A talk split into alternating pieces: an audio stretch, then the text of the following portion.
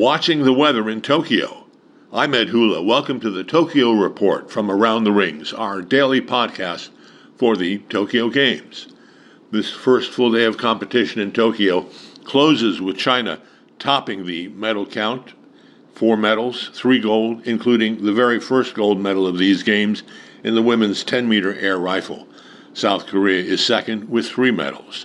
And 28 of the 205 NOCs in Tokyo have won at least one medal on this first day of the Games.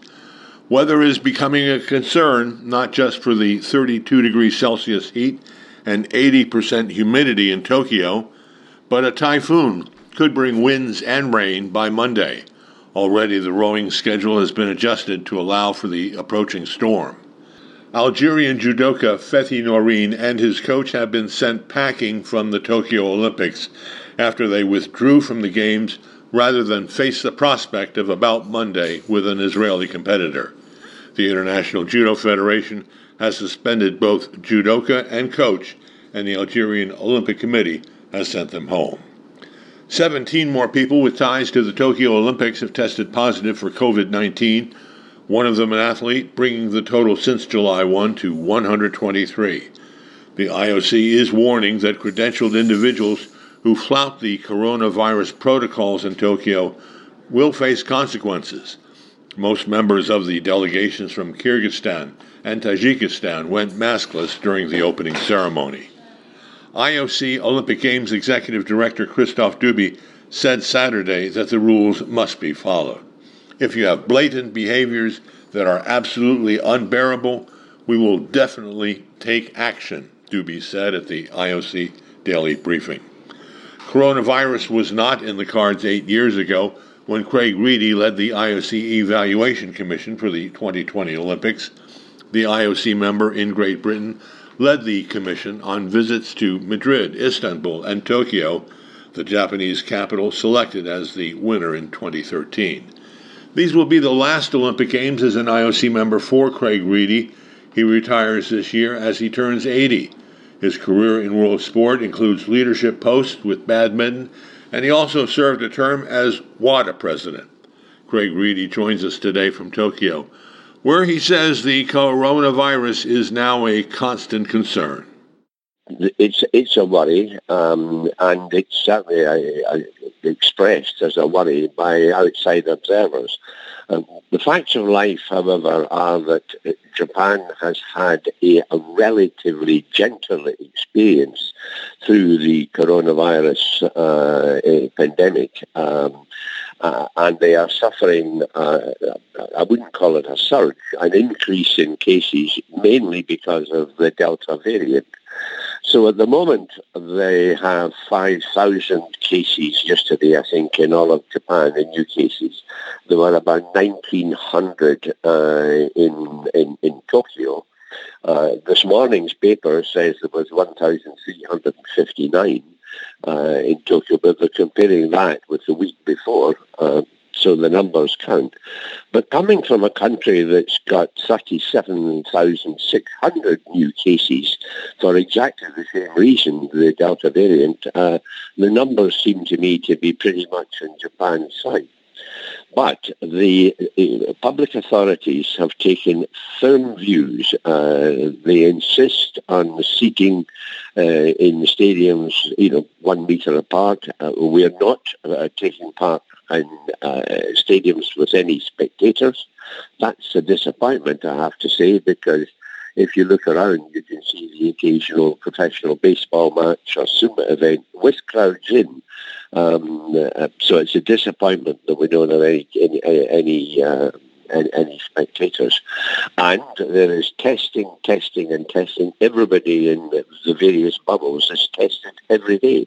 I mean, I've been tested every day since I arrived. Uh, so every effort is being made to, to, to be made to control uh, the spread of the coronavirus. Um, and it will be the most interesting statistic of all to see how that works.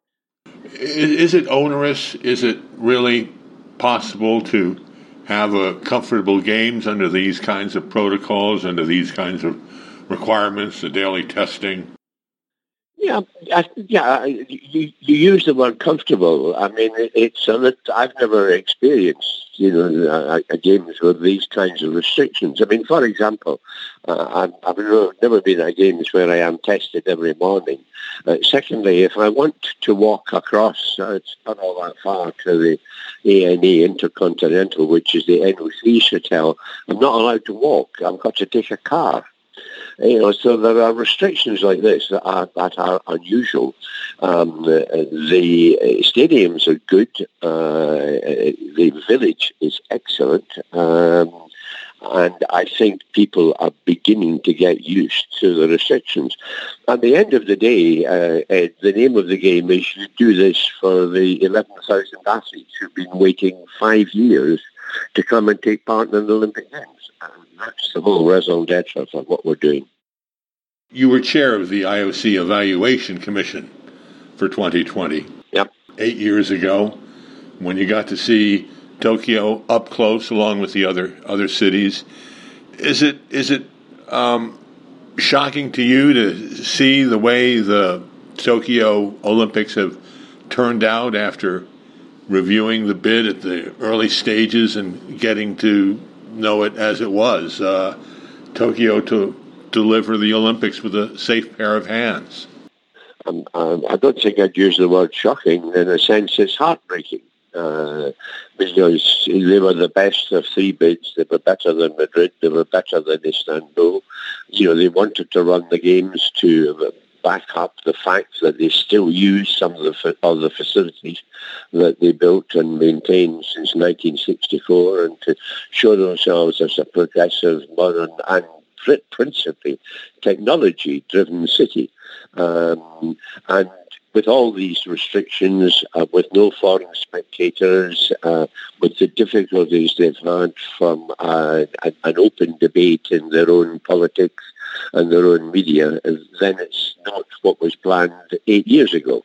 Um, but uh, sport has taken a terrible beating from the world pandemic, uh, and I think it's a fantastic effort to be able to put it on at all. Uh, we had um, a, a, a, a, splendid speech from uh, the head of the World Health Organization, and he said that this will become for everybody else in the world a beacon of hope. That's a nice phrase, and I hope it is. And what do you think the Olympics go from here? Will will will, will COVID well, make a permanent change in how the games are organized? Well, uh, it, one of the uh, main efforts that the, the IOC has been involved in is applying their new uh, strategic plan, Agenda 2020 plus 5, and the new norm, which in the main uh, tries to reduce cost. And we saw a very good example of that last night. Uh, I mean, the, uh, the, one of the newspapers said it was a, a, a sort of uh, low-case ceremony. It was based entirely on some brilliant technology. And technology is relatively cheap. You know, there were no great big floats around. Uh, you know, they didn't, you know, have things emerging from the stadium floor. Uh, so you can see the thinking. Uh, and uh, I think that the message from here will be picked up by the IOC and used as, as a base for uh, the conduct of future games. And the future is really healthy for the summer games. I mean, we have heard here presentations from Paris who are in very good shape you know, we've had I, the first presentation I've seen from LA 28, which was, yeah, effectively full of the dreams of what LA can do with its wonderful multicultural society and its sports facilities.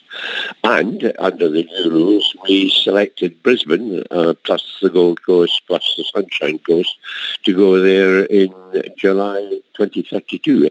And that looks to be a more modestly planned uncosted event. So I think the lessons are being learned every minute of every day. And hopefully there will not be another Olympics where there are no spectators, no fans. That's going to be a very strange experience. I think that is uh, highly unlikely. You and I sitting here uh, this morning, uh, but uh, if anybody had suggested that eight years ago, they'd have been laughed out of sight. I mean, who knows what the future is? We certainly hope that uh, we will not suffer this kind of pandemic ever again in such a way that it completely destroys sport.